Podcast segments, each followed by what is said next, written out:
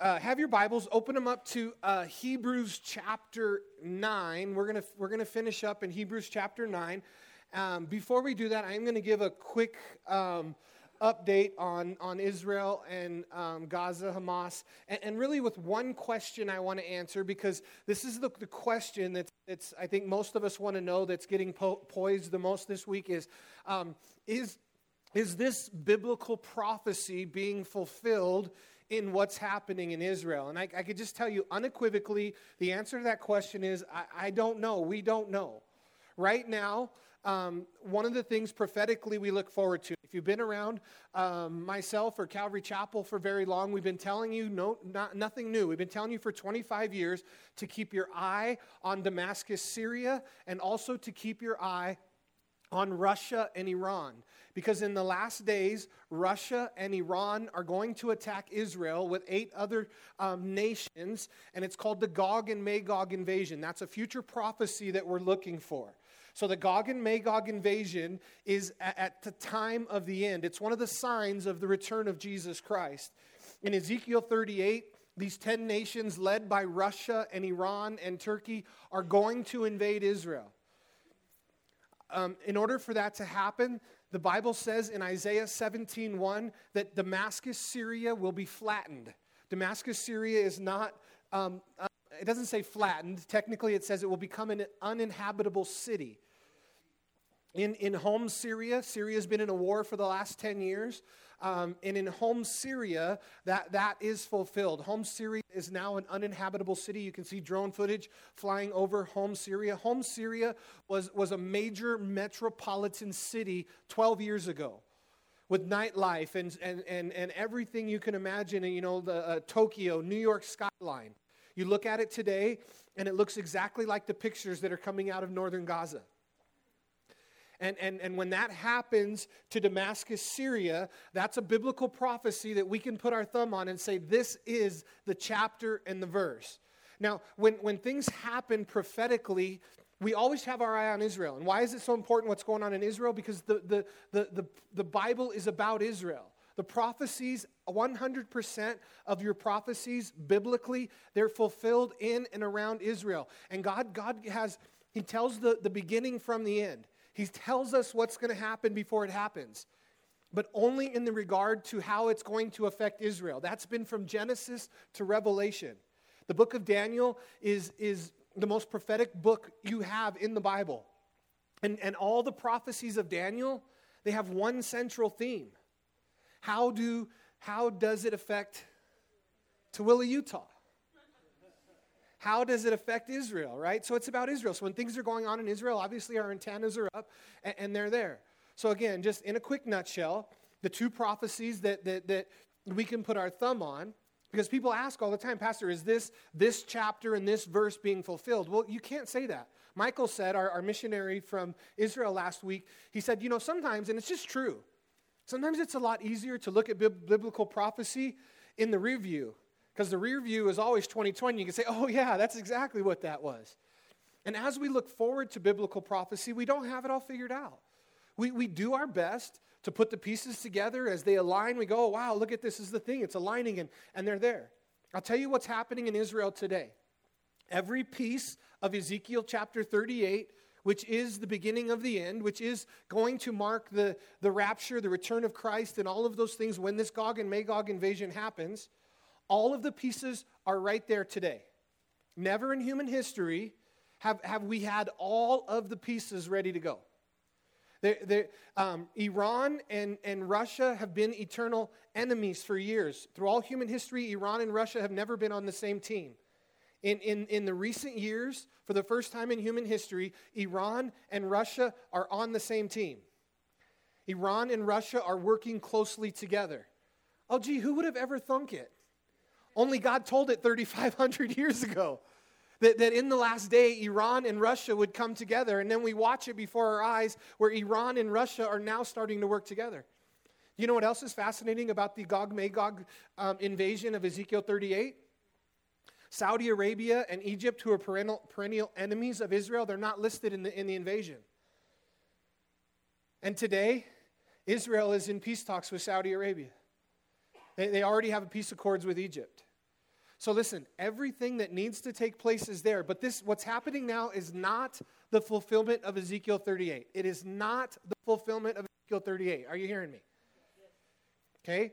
In Ezekiel 38, it's very clear. Countries from the north, which are Iran and Russia and Turkey, Northern Africa, the Sudan, Ethiopia are listed. These countries are going to come together from the north, going to attack Israel. Gaza is in the south.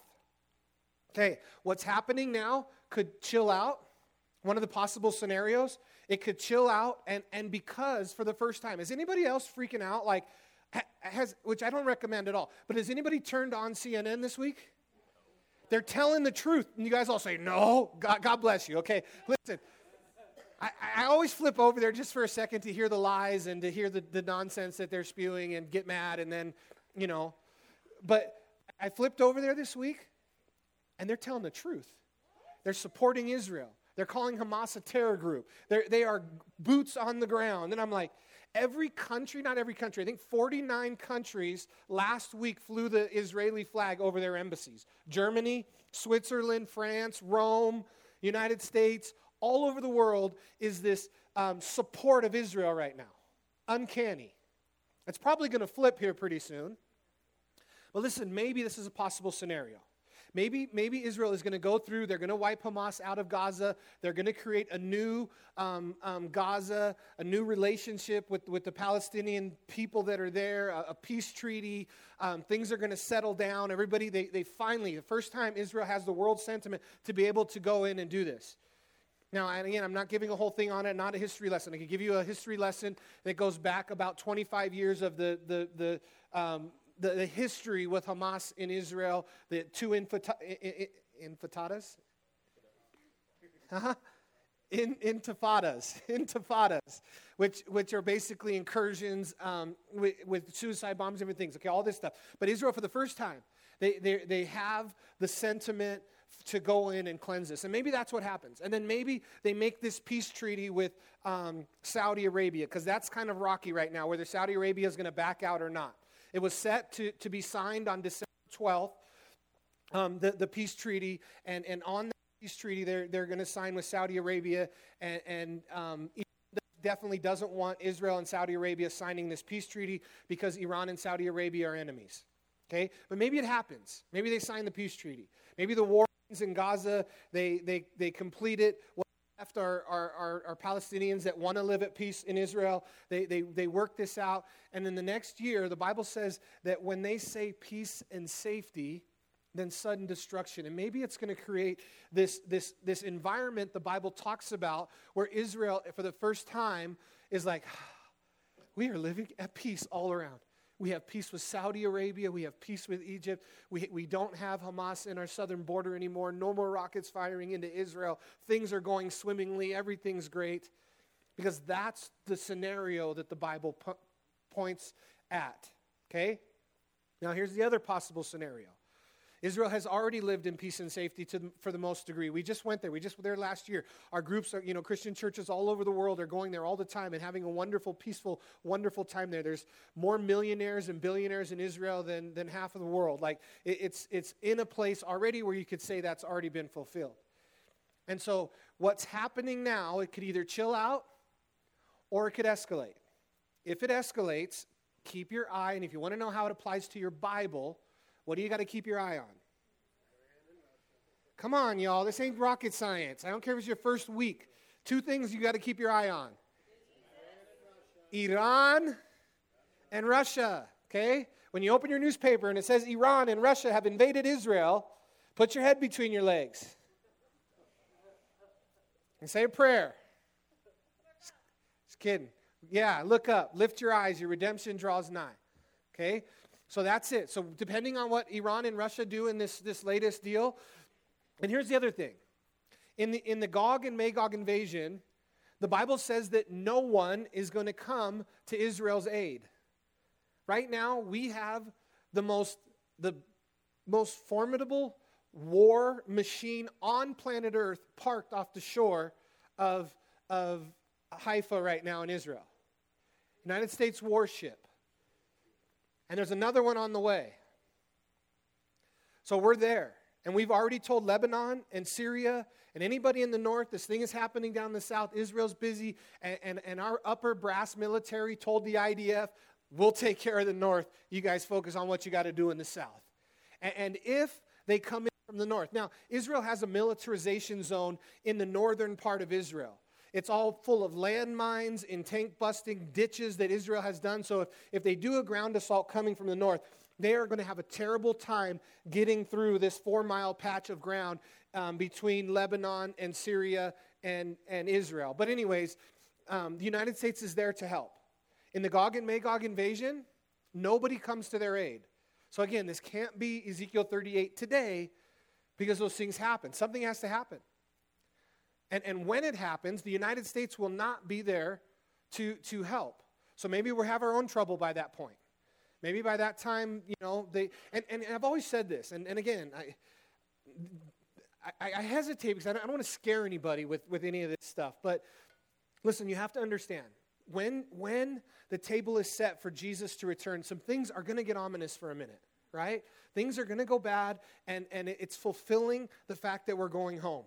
And Jesus said, when you see these things happen, he didn't say go to Montana. He said, lift your eyes, your redemption draws near. Multiple times in 1 Thessalonians, Jesus says, God says, comfort one another with these words. You're not appointed to wrath. So none of this is ever intended to scare us as Christians, but here's a possible scenario. You know, when I grew up in the neighborhood in South L.A., right? And there was two brothers in my neighborhood. And they were, you know, one little brother and one big brother. And I had a problem with the little brother. And I wanted to beat him up. But listen, if I go and I punch little brother in his eye, what's big brother going to do? Not a good plan. Not a good strategy. If I'm smart, I'll either wait till big brother's unavailable or I'll hit big brother first when he's not looking. And you know, so listen, they know that.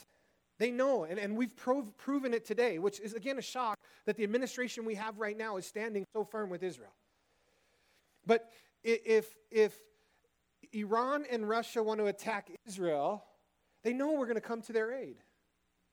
So maybe what makes more sense to them is some kind of, you know, hit on our front, some kind of preemptive strike to keep us out of the way. And we got enough going on our side that we're unable to send help to Israel. The other thing to consider is that when the rapture happens, the United States is going to be greatly affected because all you great folks are going to be up in heaven with Jesus. And so every station that you man is going to be unmanned. Our military, our infrastructure, our government, well, all the politicians will still be here, but just kidding. Just kidding. There might be one that's saved. I don't know. No, I don't think so. No, I don't think so. I think it's already fulfilled. I think the Psalm 83 war has already happened. But here's how we have to process this. Again, are we afraid? No. Somebody be honest. Somebody just be honest. Is it creating fear? Anybody like kind of a little, you know? And again, not that I'm afraid, but like, you know, I always call my pastor. I always call my pastor, and like I called him this week, and I was like, Dad, you got to talk me off the ledge. Like the world's on fire. And I had just at the same day, I saw this couple fake news things. I saw where Russia landed 2 nuclear planes in Venezuela in our backyard. And I'm thinking, oh, man, that idea where Russia's going to come and attack us first to get us out of the way. It was fake news. Exercise in 2019, and it's not today. And I saw some things. But anyways, I know we can get there. And again, I just want to be careful because I don't want us ever to be afraid. We have nothing to be afraid of. What we do need to do is we need to be radical about sharing the gospel right now, right? Jonah, you know, Jonah went through Nineveh, and he preached, and the Ninevites got saved. I've been praying that, you know, this group of Palestinians, Israel leaflets out of the sky like back in World War II. They sent mass text messages to their phones and voicemails, to forced messages to all the phones in Gaza telling them they needed to move south of the river because they were going to be doing bombing in the north. Now, of course, all of the Hamas guys they're targeting are going to leave too, but there's videos released, there's pictures released this morning of these mass groups of people moving to the south to where it's safe, and Hamas blocks the way and telling the Palestinian people to turn around and go back, forcing them to go back to areas where they're going to be bombed. Now, you know those people, and again, all these protests around the world today in America and all around the world, you know, free Palestine. Like, I could totally get with that. Like, I'm just going to add a little bit to their sign on the bottom. Free Palestine from Hamas. Because Hamas is their captors, not Israel. And there are Christian Palestinians. You know, and so my prayer has been, you know, it's like, this is kind of weird. I'm going to get off now. I shouldn't do it. I should just get back to Hebrews and just get our Bible study. But let me rabbit trail for a minute. Another minute. Imagine you're on a hill and you're looking down in the valley and you see the Israeli army gathered here and the Philistine army gathered here. And every day you see this giant 10 feet tall named Goliath come out of the Philistine army and taunt the armies of Israel. And he's formidable. And Israel is full of 600 fighting men that are the elite of the elite class of fighting men. Some of these men killed 300 men in one battle by themselves. These dudes are battle-tested, bad-to-the-bone warriors, and every one of them is like this. I'm not going to go fight him. 17-year-old boy shows up to the battlefield to see his brothers and bring them bread and food by the name of David. And he sees this Philistine come out and mock the God of Israel and the armies of Israel. And he says, I'll fight him. They say, you can't fight him. You're a boy. And David says, I'll fight him because I'm not going to fight him in my strength. The God of Israel is going to fight him, and I'm going to fight him with faith, and I'm going to go out and show you what the God of Israel will do. And then the God of Israel is going to start. And this young boy, David, they give him armor. And he's the armor doesn't even fit. It's built for a man. He's not even a man. He's like, I can't use that.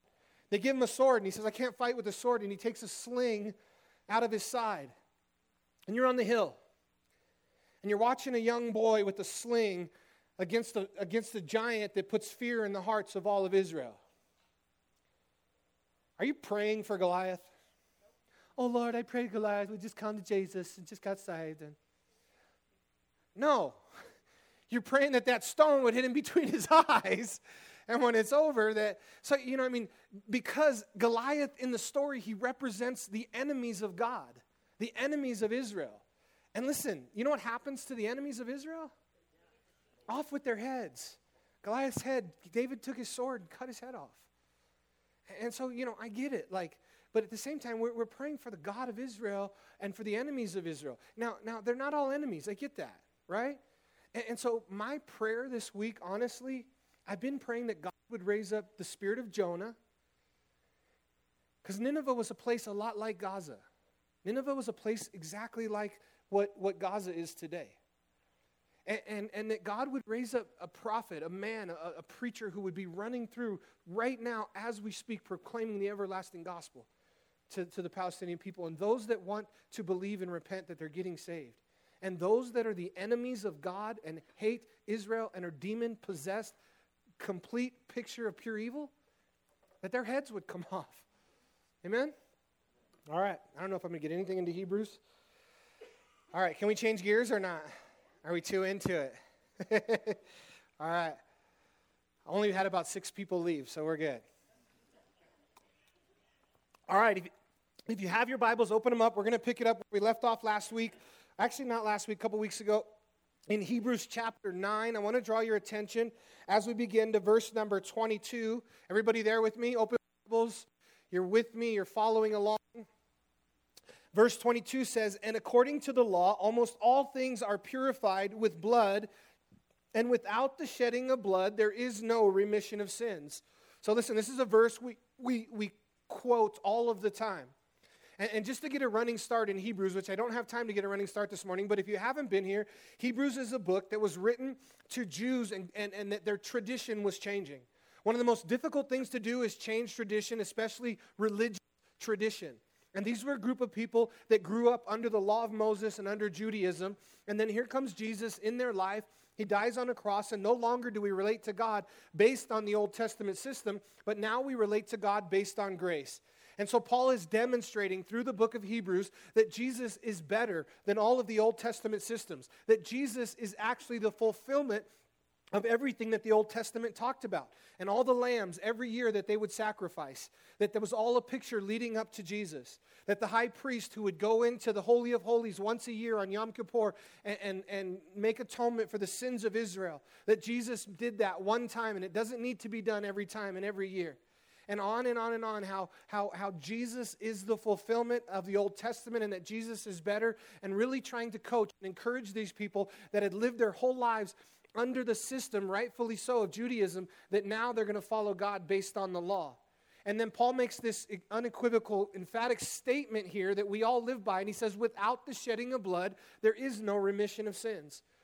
What can wash away your sins?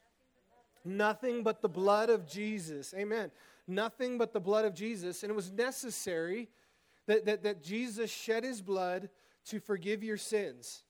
Listen, people tell me, when I grew up, it was kind of funny. I grew up on a street called Manhattan Beach Boulevard in Lawndale, California.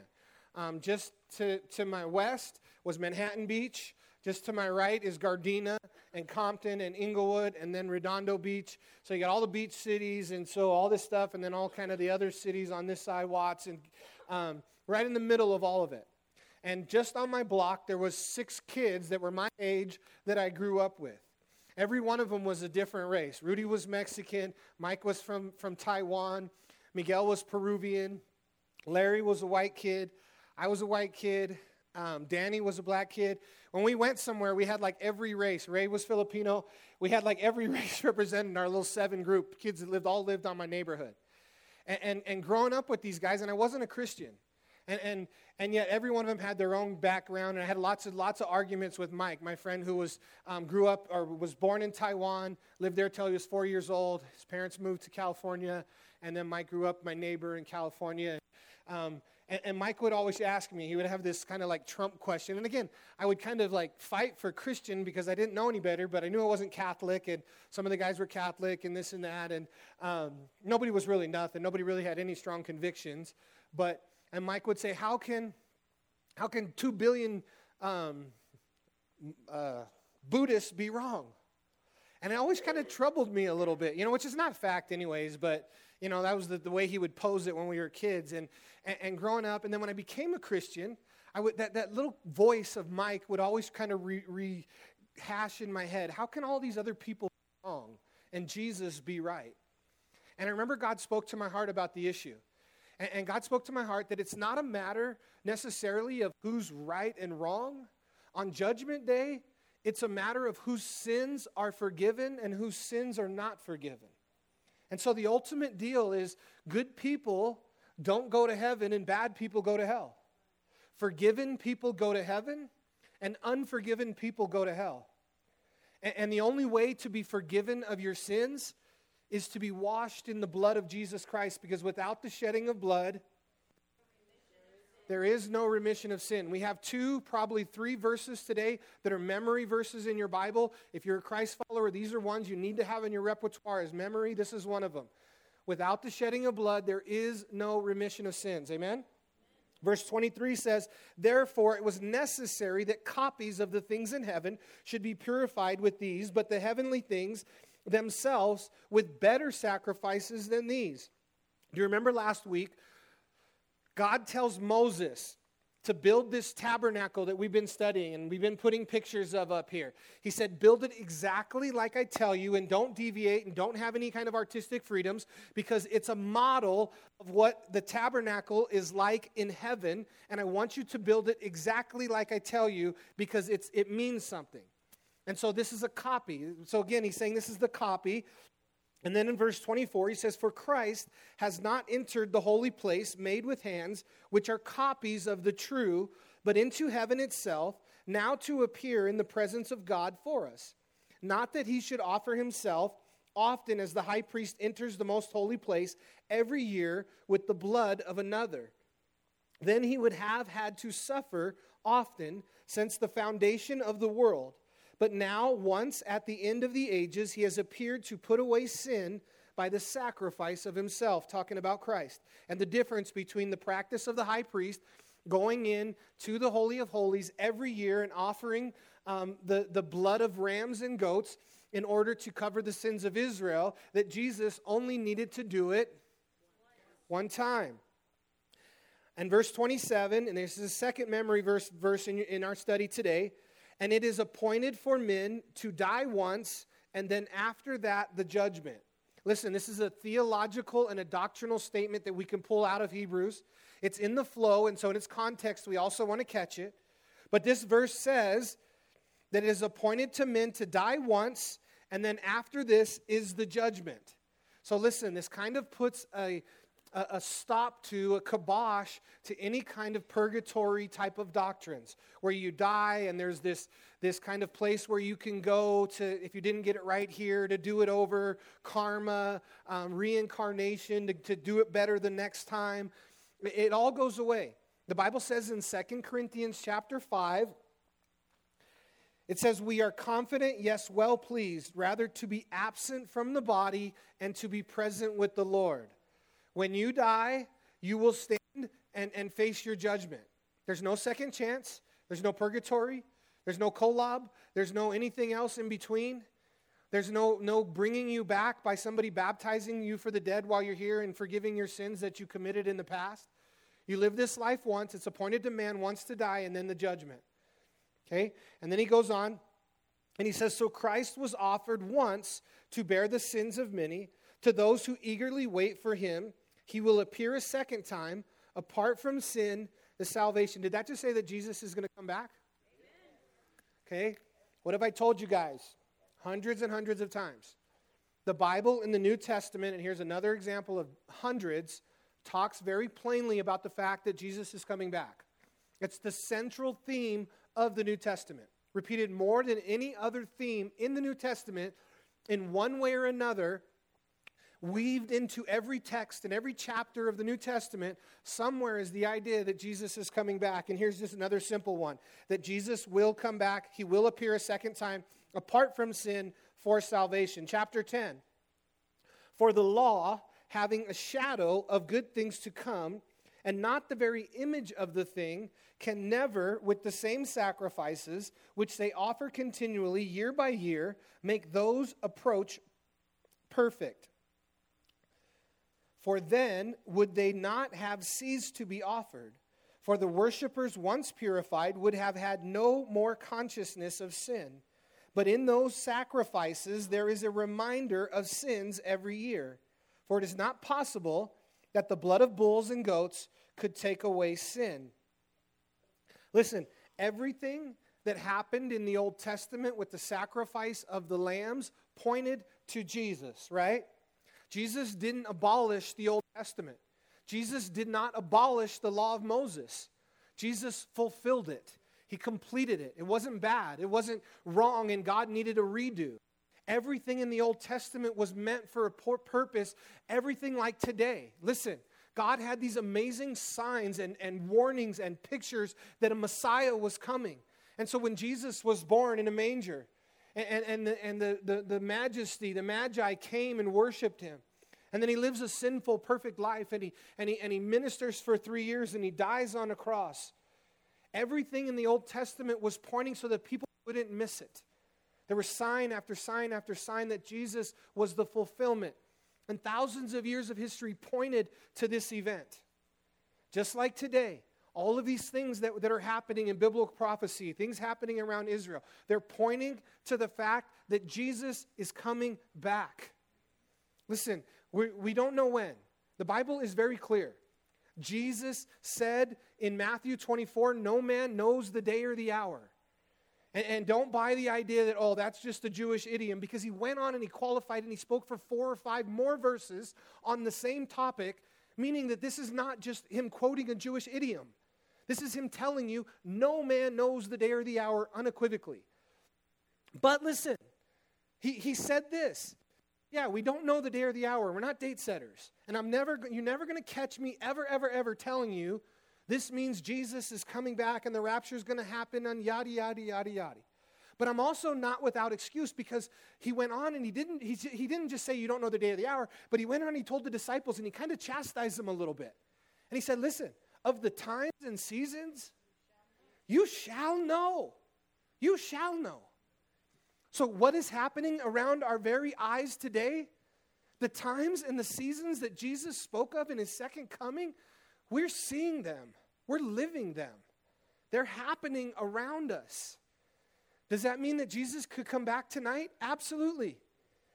Does that mean that the situation in Israel could fizzle out a little bit and peace and safety for another couple years and then it ramped back up in 2030 and Jesus come back in 2030? Sure. So do you have 7 hours or 7 years? Yes. I like that answer. Listen, so what do we do as Christ followers?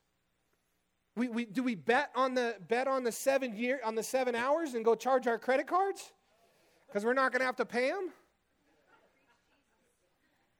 That's a bad bet if it's the 7 years. Take you that long to get out of the bankruptcy you're going to have to file. The point is this: whether it's 7 hours, be ready. Don't get caught with your hand in the cookie jar and your pants around your ankles when Jesus comes back. Be ready. Not a time to be shacking up if you're unmarried. Get right with Jesus. It's not a time to be living a lifestyle that's outside of the gospel. And it means that if it's 7 years, that's 7 years for us to do work. That's 7 years the angel said, "Why do you stand here gazing into heaven? This same Jesus who went up is coming back. And in the meantime, there's work to be done." And that we use those 7 years to share the gospel and love people.